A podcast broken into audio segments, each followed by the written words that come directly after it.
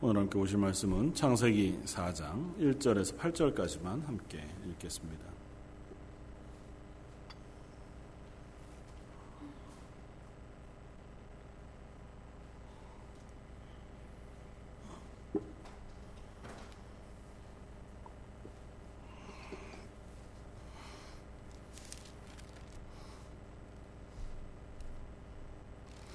창세기 4장 1절에서 8절까지. 차였으면 한 목소리 같이 한번 봉독하겠습니다.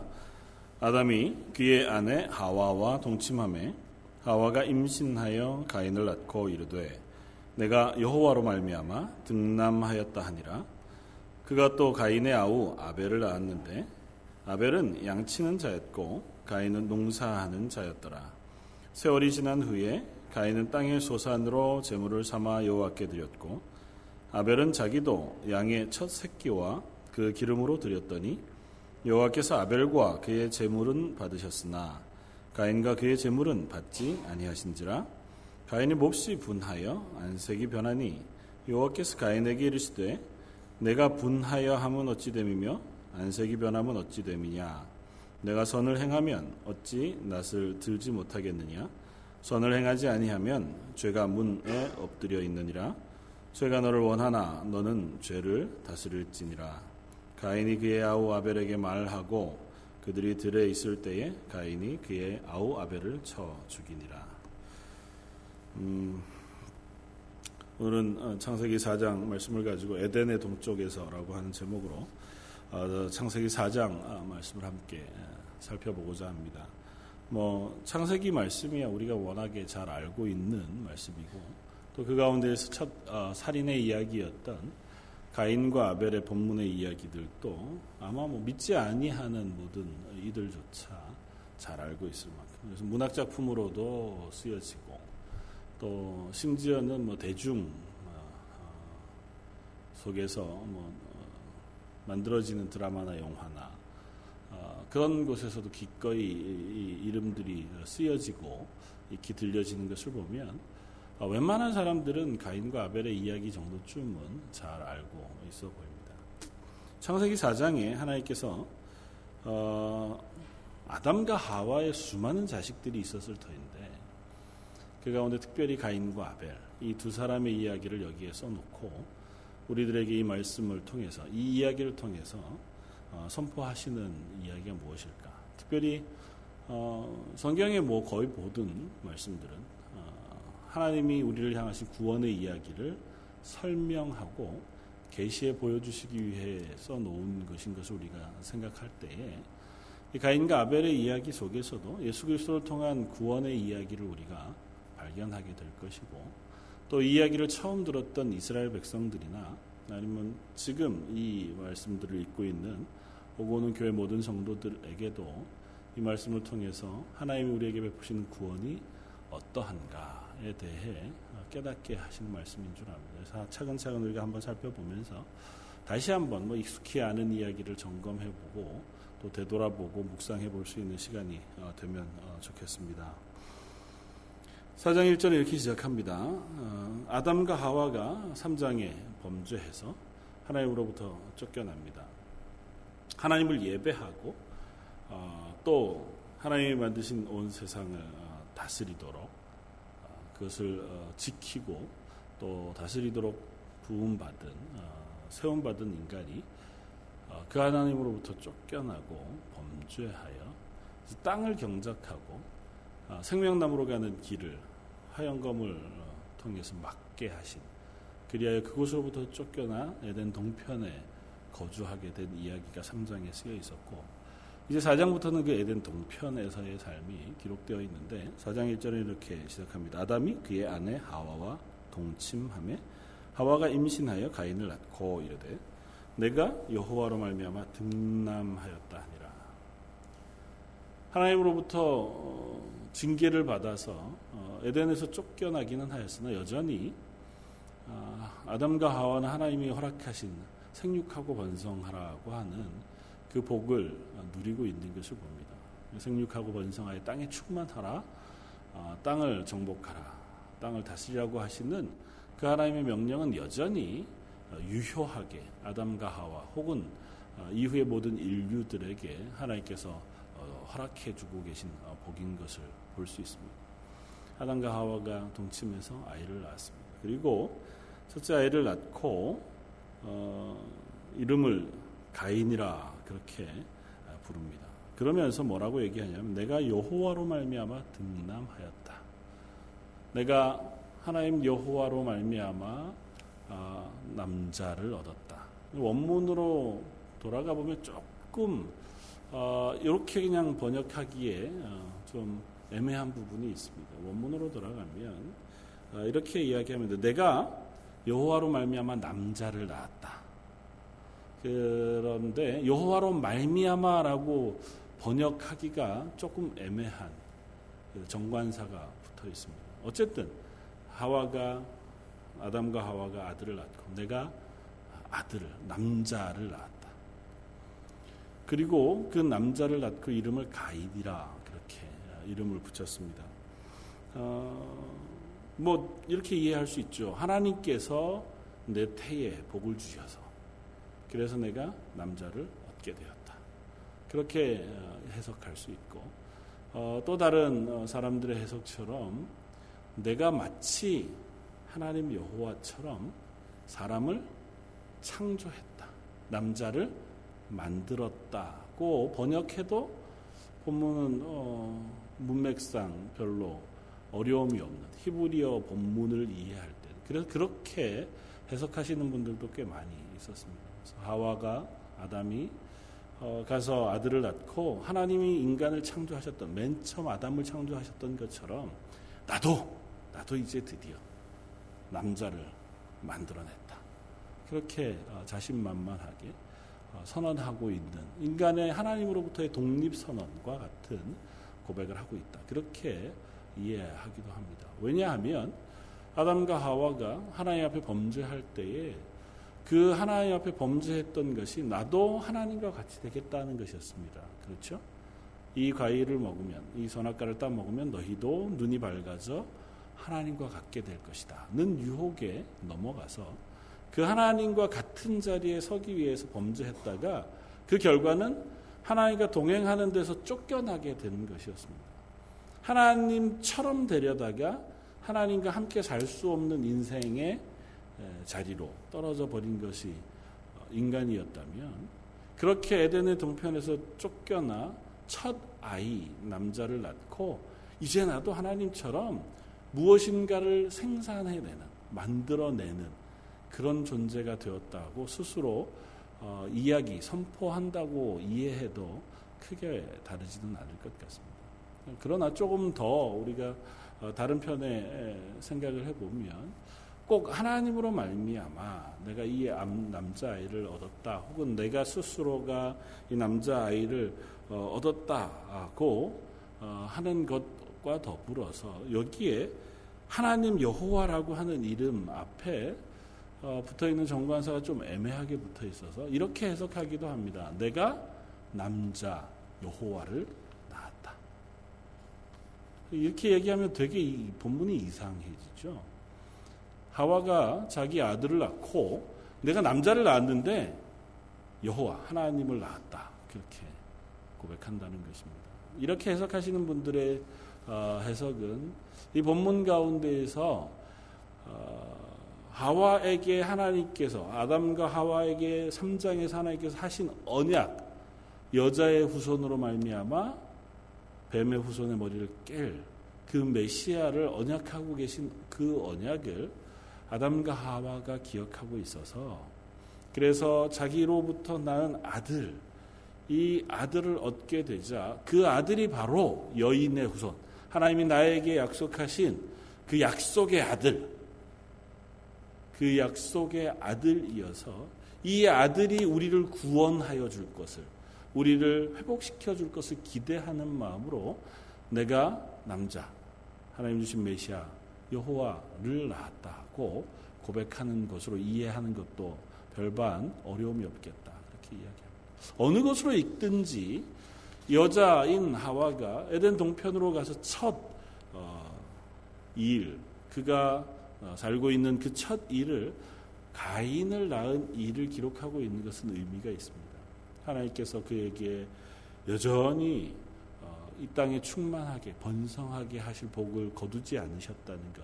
그가 범죄하였음에도 불구하고 아담과 하와가 하나님을 떠났음에도 불구하고 여전히 하나님의 전능하신 손길 가운데서 그를 지키시고 보호하셔서 여전히 그들의 하나님이 되고 계시다고 하는 사실을 증명해 보여줄 뿐만 아니라 그 아담과 하와가 에덴 동편에서 스스로 자기의 힘을 통해서 혹은 하나님의 간섭하심을 통해서 아들을 얻고 나서 이 아들을 통하여 내가 이제는 무엇인가 할 수 있는 존재가 되었다. 하나님으로부터 저주받아 쫓겨나와 이제 생명검 생명나무로 가는 길을 불검 그룹들이 지키는 그 어쩌면 어, 비참한 지경에 떨어진 거잖아요.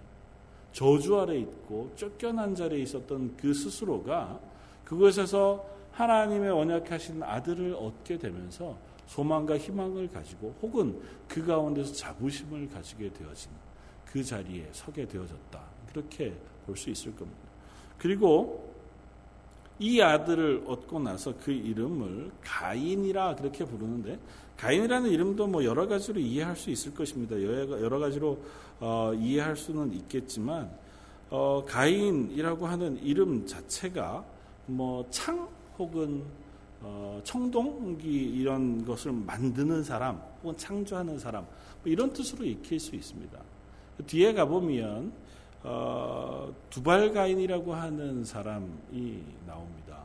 이 두발가인이라는 사람은 청동기를 만드는 사람의 조상이다 그렇게 쓰여지거든요. 그래서 이 가인이라는 이름 자체가 창이나 활 이런 것을 뜻하기도 하고 그걸 만드는 사람이라고 하는 뜻을 가지고도 있습니다. 그러니까 가인이라고 하는 아들을 낳고 이 아담과 하와가 희망에 부풀어 있습니다. 무엇인가를 만들고 뭐 이를 통해서 무엇인가 변화가 일어나고 이것을 통해서 우리의 삶 속에서 이제는 뭔가 어, 소망이 생길 것 같은 그런 소망을 품었다면 두 번째 아들 2절 그가 또 가인의 아우 아벨을 낳았다. 그렇게 고백하고 그 이름이 아벨입니다.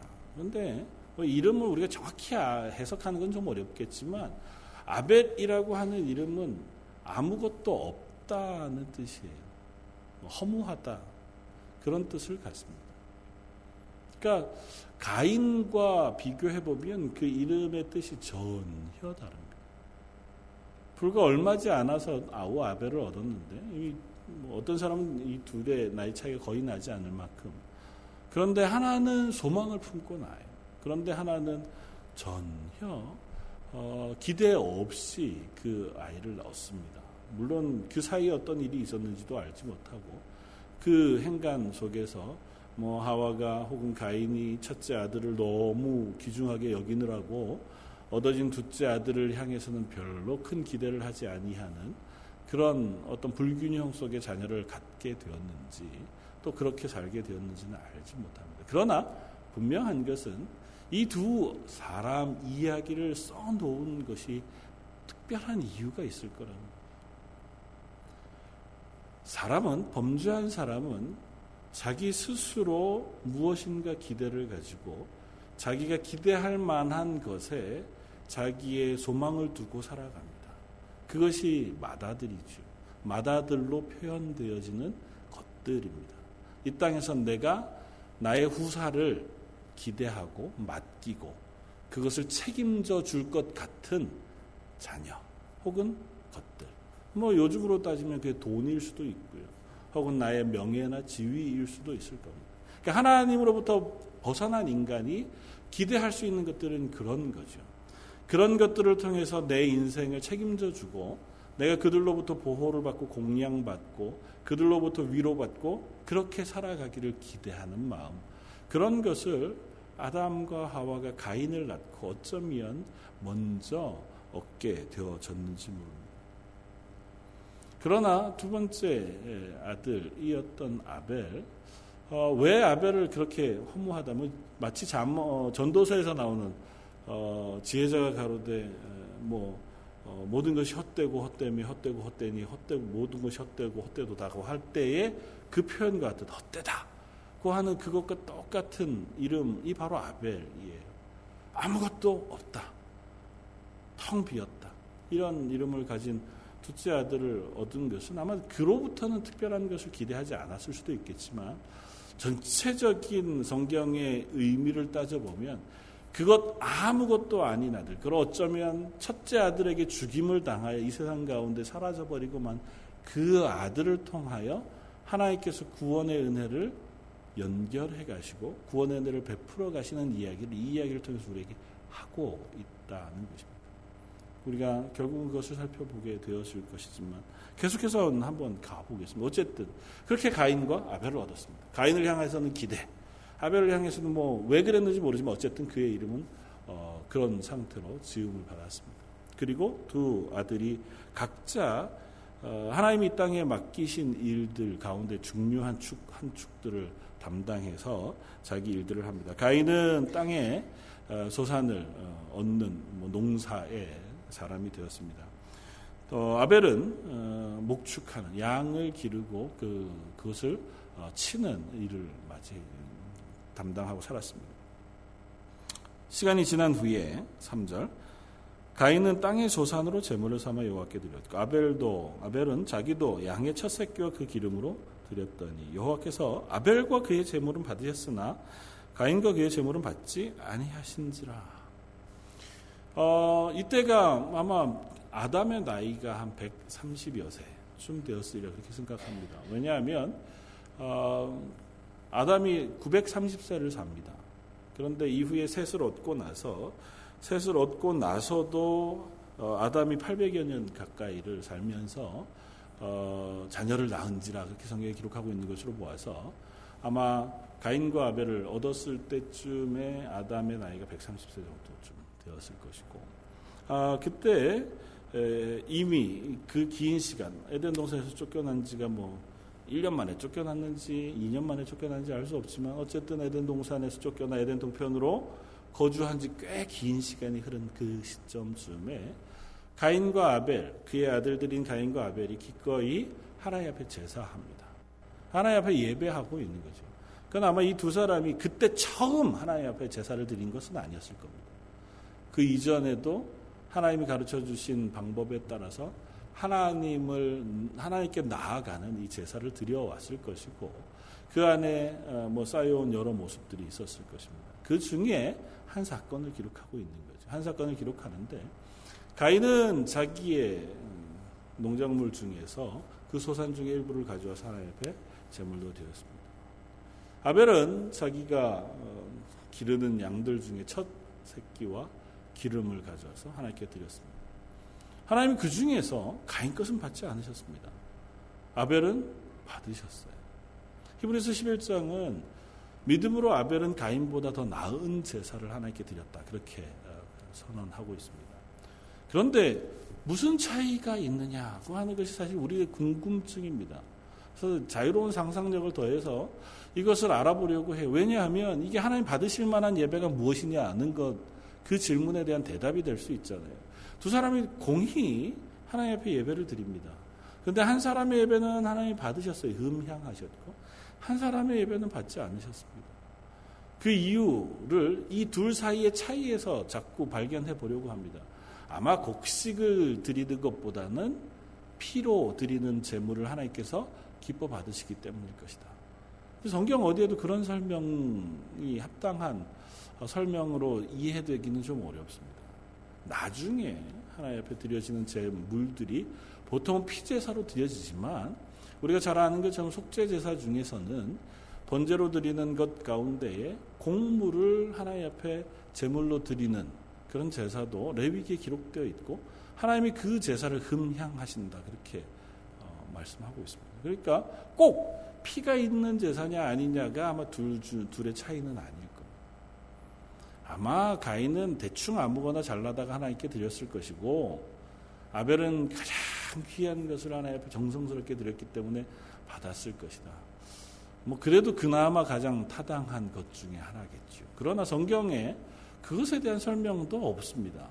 그렇다면 가인의 뭐 재물과 아벨의 재물 때문이라고 하는 힌트가 있어야 되는데 오늘 성경 본문에는 재물 때문이라고 하는 힌트는 어느 곳에서도 찾아볼 수 없어요. 단 하나 우리가 이 말씀을 통해서 확인해 볼 수 있는 것은 아벨의 제사를 받으셨는데 아벨과 그의 제물을 받으셨다고 말씀해요. 그리고 가인에게서 얻을 수 있는 힌트는 그가 하나님이 그의 제사를 받지 않는 것 때문에 안색이 변했다고 하는 기록만 발견할 수 있습니다.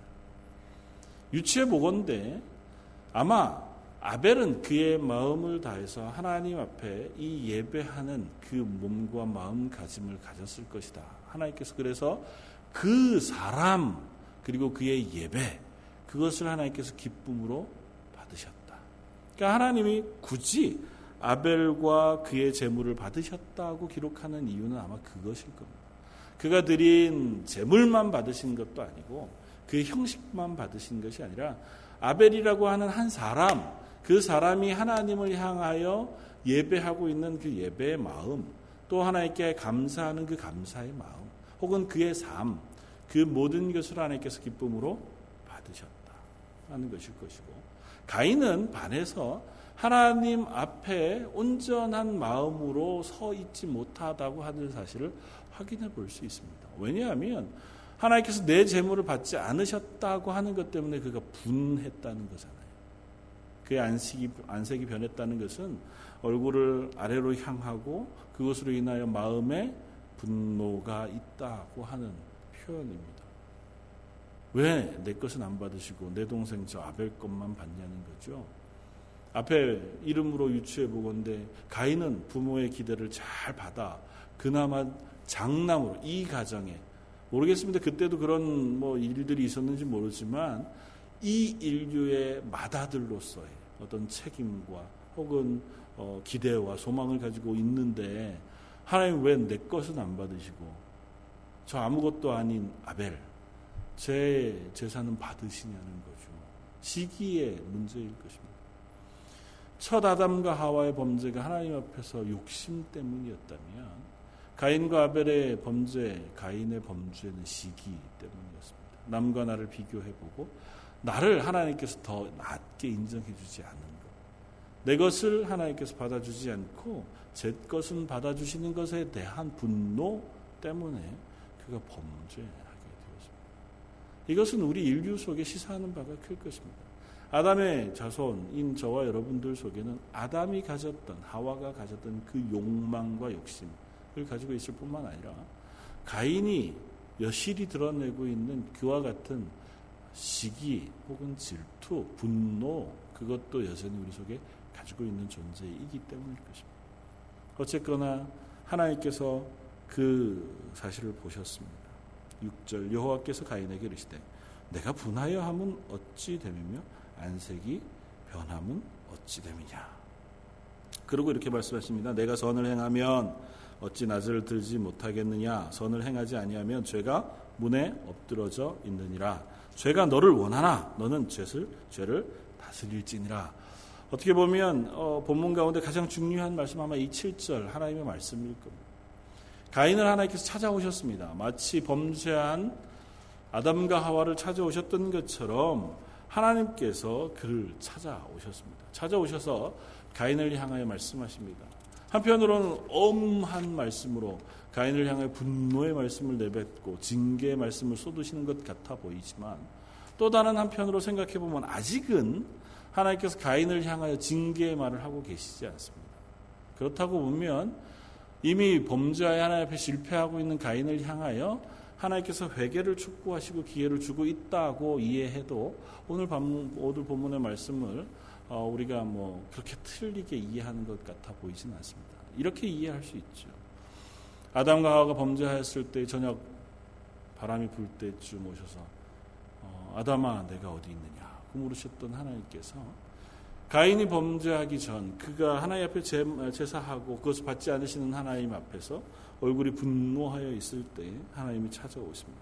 오셔서 야 가인아 너 왜 그렇게 화나 있냐? 내 안색이 변해 있는 건 왜고? 네가 분하여 하는 것은 무슨 일 때문이냐? 뭐 하나님 그 사실을 모르시기 때문은 아니잖아요. 아시면서 묻는 이유는 뭡니까? 너 그렇게 할 필요 없다. 너 그렇게 분해야 할 일이 아니라 거기서로부터 돌이켜야 할 일 아니겠느냐. 너 계속해서 그 분노를 가지고 있어서 실패할 것이 아니라 거기로부터 돌이켜 와서 회복되어 회개하고 바른 자리에 서는 것이 필요하다고 하는 하나님의 촉구일 겁니다. 그래서 그 뒤에 이렇게 되잖아요. 내가 선을 행하면 어찌 낯을 들지 못하겠냐. 지금처럼 너 분노하고 얼굴을 땅을 향해서 어, 내리 보면서 분노해 있는 이유가 네가 선을 행했기 때문은 아니지 않겠니? 네가 만약에 하나님 앞에 혹은 선을 행했다면 네가 지금 그렇게 분노할 까닭이 없지 않겠냐. 그러니 돌이켜 어떻게 하라고요? 선을 행하라고요. 선을 행하지 않으면 죄가 문에 엎드려 있느니라. 이 표현을 몇 번 아마 설명드린 적이 있을 겁니다.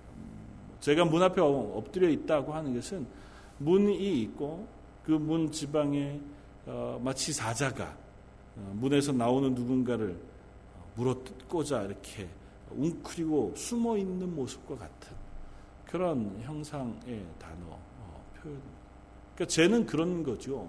선을 행하지 않는 인간이 문을 향하여 나오는 그 순간을 놓치지 않고 그 사람의 마음을 사로잡아서 물로 뜯어 그 사람을 지배하려고 하는 마치 우는 사자와 같이 그 삼킬 자를 찾는 이 악의 세력의 모습을 오늘 본문 가운데 보여주고 있는. 야, 가인아, 너 그렇게 분노해 있는 이유가 뭐냐? 그렇게 있으면 안 된다. 거기서 빨리 돌이켜 와라. 네가 선을 행하면 그럴 이유가 없을 텐데 만약에 계속해서 네가 선을 행하지 아니하고 악을 행하여 네 속에 그 분을 품고 있다면 죄가 결국은 너를 움켜 삼키게 될 것이다. 하나님의 경고의 말씀입니다. 이 경고는 이것을 네가 돌이켜 오기를 요구하시는 하나님의 오랜 인간을 향하신 안타까운 외침일 것입니다. 수많은 선지자들을 통하여 성경의 수많은 기록들을 통하여 하나님 말씀하십니다. 돌아오라. 죄악 가운데서 돌아오너라. 너희가 너의 손에 피 묻히는 죄악을 털고 하나님 앞에 돌아와 선을 행하고 하나님의 말씀에 순종하여 하나님의 의로운 백성의 자리에 서도록 돌아오라고 외치는 외침에 그 첫 외침이 아닌가 생각이 되었습니다. 예수님을 먼저 예비하기 위하여 왔던 세례 요한이 와서 외칩니다. 회개하라 천국이 가까이 왔느니라. 그를 향하여 나왔던 수많은 사람들을 향하여 너희가 지금 행하고 있는 그 죄에서 빨리 벗어나 하나님 앞에 회개하고 회개에 합당한 열매를 맺도록 요구했던 그 세례 요한까지 수많은 선지자들의 외침을 통하여 외쳤던 그 외침이 이 하나님께서 가인을 향하여 요구하시는 요구와 별반 다르지 않아. 네가 죄를 범하면 네가 악한 그 자리에 있으면 네 마음을 하나님께서 주장하시는 것이 아니라 죄가 네 마음을 움켜 주장하여 결국은 더 큰 실패와 악의 자리에 네 삶이 놓여지게 되어질 것이다. 하나님의 충고와 회개의 촉구, 하나님이 어쩌면 부드러운 음성으로 그를 되돌아오기를 요청하시는 이 음성을 듣고 가인이 되돌아왔느냐? 그렇지 않습니다. 오늘 보면 바로 다음에 8절은 이렇게 씁니다. 가인이 그의 아우 아벨에게 말하고 그들이 들에 있을 때 가인이 그의 아우 아벨을 쳐 죽이니라. 그간에 얼마간의 기간이 있었는지는 알지 못합니다. 시간이 얼마 걸렸는지도 잘 모르겠습니다. 그러나 그냥 성경은 단순한 사실을 이야기합니다. 하나님께서 가인에게 말씀하셨음에도 가인을 향해 이렇게 어, 경고하셨습니다. 마지막에 죄가 너를 원하나. 죄는 너를 강력하게 원해. 그러니까 네가 조금만 틈을 보이면 너는 그 죄의 포로가 되어질 것이야. 그러니 너는 그 죄에 넘어가지 말고 네가 죄를 다스릴지니라고 하나님이 권면하세요. 온 세상의 주권자이신 하나님께서 한낱 하나님 만드신 인간의 아들 가인을 찾아오십니다. 그것도 하나님을 향하여 잘못된 제사를 드리다가 그 마음의 분노함으로 하나님 앞에 실패한 그 가인을 찾아오셔서 하나님이 차근차근 말씀하십니다. 야, 그러지 마라. 거기에서 돌아오너라. 마음을 바로 해라. 너 그렇게 분노하고 죄 가운데 있었다가는 네가 결국 더 큰 죄의 노예가 되어 실패하게 될 것이니 죄에 지지 말고 죄를 다스려 바른 길로 돌아오너라. 하나님께서 가인을 향하여 이토록 간절하게 혹은 처절하게 말씀하셨습니다. 그런데 그 본문은 바로 다 가인이 아벨을 돌로 쳐 죽이니라고 기록합니다. 이 세상의 인류의 모습은 어쩌면 이와 같을 것입니다. 성경은 이 가인의 계보와 그리고 하나님의 자녀의 계보, 아벨과 그 아벨을 대신하여 주신 셋의 계보 이 둘로 극단적으로 나뉘어 성경 기록되어지고 있습니다. 이 세상의 모든 인류는 가인의 후손들입니다. 사람의 아들들, 뱀의 후손들. 하나님을 범, 하나님을 향하여 떠나기를 즐거워하고 하나님과 동행하기보다 하나님의 말씀에 불순종하여 내 인생의 왕자의 나를 놓고 내 욕망과 내 시기와 질투를 따라 살아가고자 하는 인생 그것이 바로 이 세상에 존재하는 모든 사람들일 것입니다. 그리고 그 사람들은 스스로가 맏 아들로서의 자기 자부심 혹은 자기를 믿고 자기의 자녀, 내가 의지할 바를 믿는 사람들입니다. 이 가인이 나를 구원해 줄 거야. 가인이 우리의 가문을 구원해 줄 거야라고 하는 기대가 어쩌면 아담과 하와에게 있었던 것처럼 이 세상 사람들은 스스로 하나님을 의지하지 않고 내 힘을 의지해서 나를 구원하고 나의 삶을 책임지고 나의 인생을 더 나은 방향으로 만들어 가려고 하는 그 삶 속에 살아가고 있는 존재들이라는 거죠. 그러나 하나님은 그 기대들을 여실히 깨십니다. 왜냐하면 그것은 결국은 하나님을 떠나가는 길이고 하나님을 떠나간 그 길 속에서 얻어질 수 있는 것은 죄와 실패밖에 없기 죄와 실패로 얼룩져 있는 인생을 향하여 하나님은 예수 그리스도를 보내셔서 우리를 대신하여 그 구원의 의를 완성하십니다. 오늘 본문 가운데 아벨이라고 하는 사람이 바로 예수 그리스도의 역할을 예표하고 있습니다. 아벨에 대해서는 다른 그림들이 별로 없습니다. 그저 성경이 설명하고 있는 것처럼 예수님은 아벨을 선지자 아벨로부터 어, 피 흘린 선지자라고 하는 설명을 하시면서 이 아벨을 선지자로 표현하셨고 히브리서에서는 이 아벨의 제사를 하나님께서 기뻐 받으셨다고 말씀하고 있습니다. 그 외에 아벨에 대해서 얻을 수 있는 힌트들은 그렇게 많지 않습니다. 그러나 단 하나 우리가 확인할 수 있는 것은 사람 죄의 자, 자식인 가인에게 그저 맞아 죽임을 당하는 한 사람에 불과한 아벨의 모습을 볼수 있습니다. 그는 철저하게 어, 스스로의 생명을 희생당합니다. 그리고 아벨은 그 희생으로 인하여 하나님께서 아담과 하와의 가문에 셋이라고 하는 새로운 아들을 허락해 주십니다. 그리고 이 셋을 얻고 나서 비로소 하나님 앞에서 그들은 예배하기 시작합니다. 아벨이라고 하는 아무것도 아니야. 이를 통해서는 우리가 아무것도 기대할 것이 없어 라고 했던 그 인물을 통해서 하나님은 그가 죽임을 당한 그 자리에 그 대신 새로운 생명을 허락하시고 그 생명을 통하여 결국은 예수 그리스도가 그 족보 가운데 오게 하심으로 그 예수 그리스도를 통하여 인간의 기대와 다른 하나님의 구원의 은혜를 베풀어 주신다.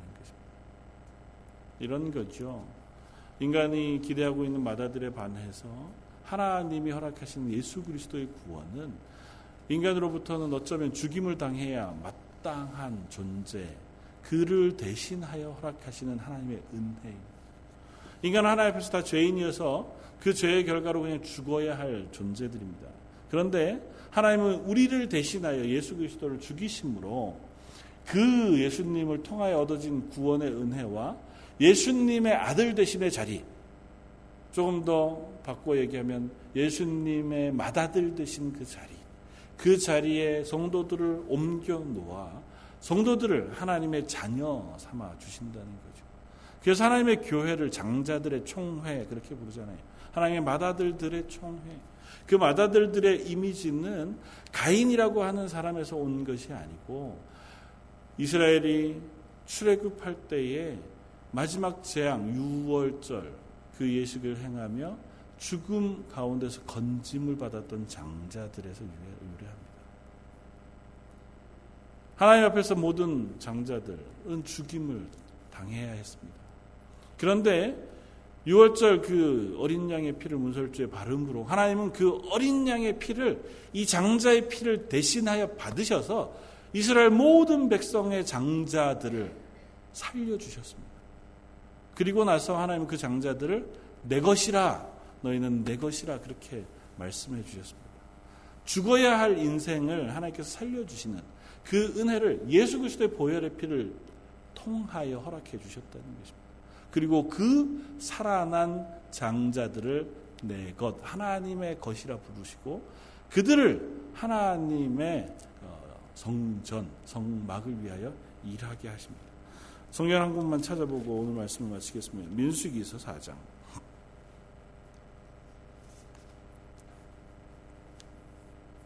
민수기서 아 민수기서 3장 3장 40절.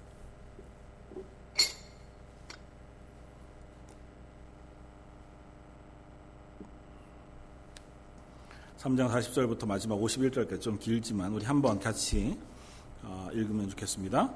여호와께서 또 모세에게 이르시되 이스라엘 자손의 처음 태어난 남자를 1개월 이상으로 다 계수하여 그 명수를 기록하라. 나는 여호와라. 이스라엘 자손 중 모든 처음 태어난 자 대신에 레위인을 내게 돌리고 또 이스라엘 자손의 가축 중 모든 처음 태어난 것 대신에 레위인의 가축을 내게 돌리라. 모세가 여호와께서 자기에게 명령하신 대로 이스라엘 자손 중 모든 처음 태어난 자를 계수하니 1개월 이상으로 계수된 처음 태어난 남자의 총계는 2만 2,273명이었더라. 여호와께서 모세에게 말씀하여 이르시되 이스라엘 자손 중 모든 처음 태어난 자 대신에 레위인을 취하고 또 그들의 가축 대신에 레위인의 가축을 취하라. 레위인은 내 것이니라. 나는 여호와니라. 이스라엘 자손이 처음 태어난 자가 레위인보다 273명이 더 많은즉 속전으로 한 사람의 다섯 세겔씩 받되 성소의 세겔로 받으라.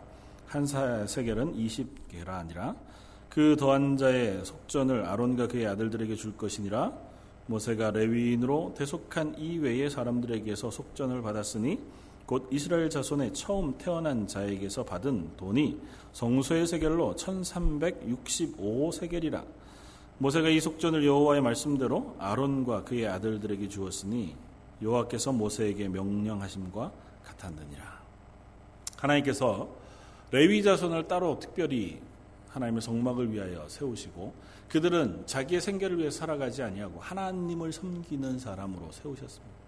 그러면서 이 레위 자손을 다 내 것이라 말씀하셨는데 그 레위 자손을 내 것이라 말씀하신 그 근거를 오늘 본문에서 보여줍니다.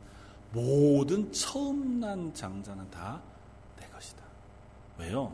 그들은 죽었잖아요. 언제요? 이스라엘이 출애굽하던 그날 6월절 날 그들이 죽었습니다. 애굽의 모든 장자와 첫 모든 새끼들은 다 죽었습니다. 하나님이 그런데 하나님의 은혜로 그들을 살려주셨어요. 그래서 하나님은 그것은 내 것이라고 말씀하십니다. 무엇 때문에 그들을 살려주셨습니까? 그 대신 피를 흘려 죽은 어린 양의 피 때문에 누구를 예표하는 예수 그리스도를 예표하는 다시 말하면 우리를 대신하여 죽으신 예수 그리스도의 피 때문에 우리는 죽어야 할 죽음에서 면죄받아 하나님의 것 되어졌다. 이것이 바로 가인과 아벨의 그림 속에서도 그대로 거예요. 가인과 같은 삶을 살아가는 우리들.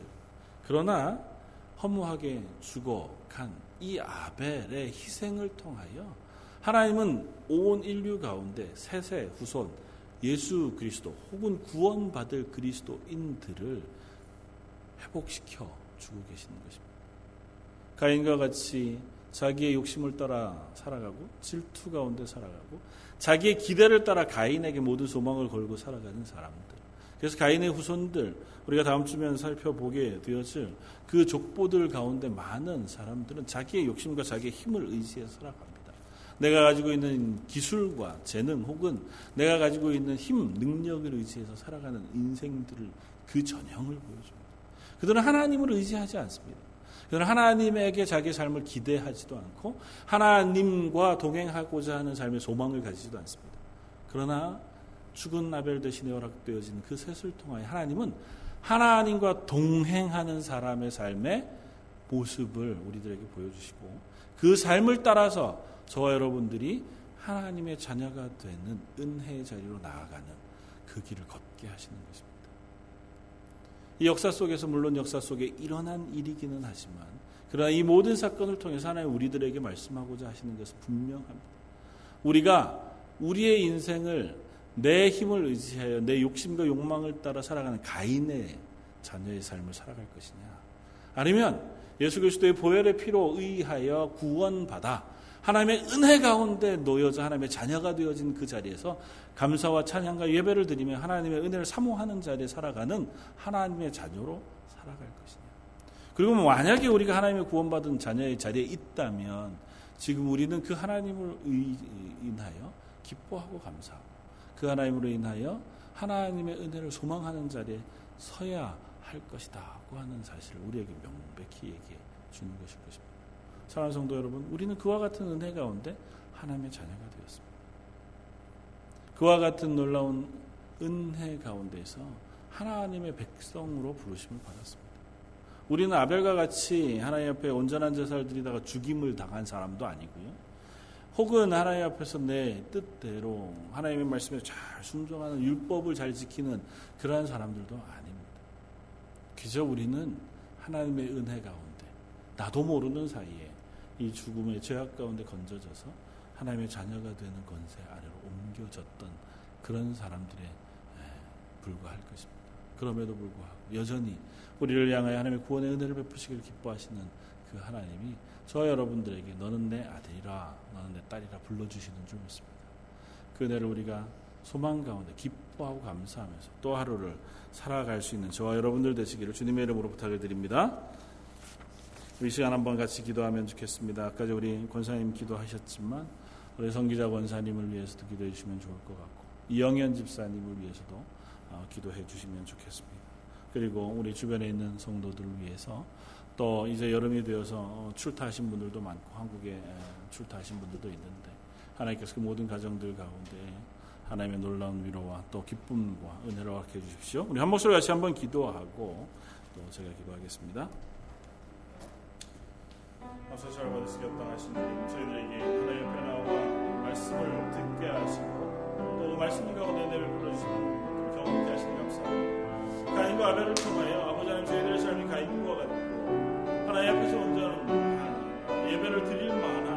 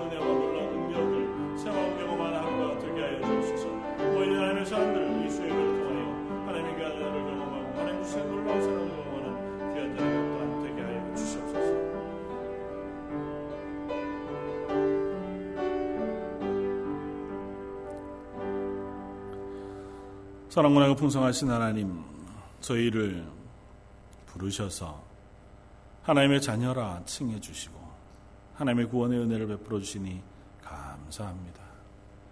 저희는 아담 같고 또 가인 같아서 여전히 그들이 가지고 있는 죄의 모습, 욕심들, 또 욕망 속에 시기와 질투 가운데 우리의 삶을 살아가는 존재들인 것을 고백합니다. 그러나 그런 저희를 대신하여 예수 그리스도를 이 땅에 보내시고 죽이시며 그 피로 우리를 씻으셔서 하나님의 자녀라 칭해 주시고 너는 내 것이라 말씀해 주시니 감사와 찬양을 드립니다. 저희가 그 기쁨과 감사함을 늘 누리며 살아가는 사람들 되게 하여 주옵소서. 그 소망이 저희 속에 풍성하게 차고 넘치는 하나님의 사람들 되게 하여 주옵소서.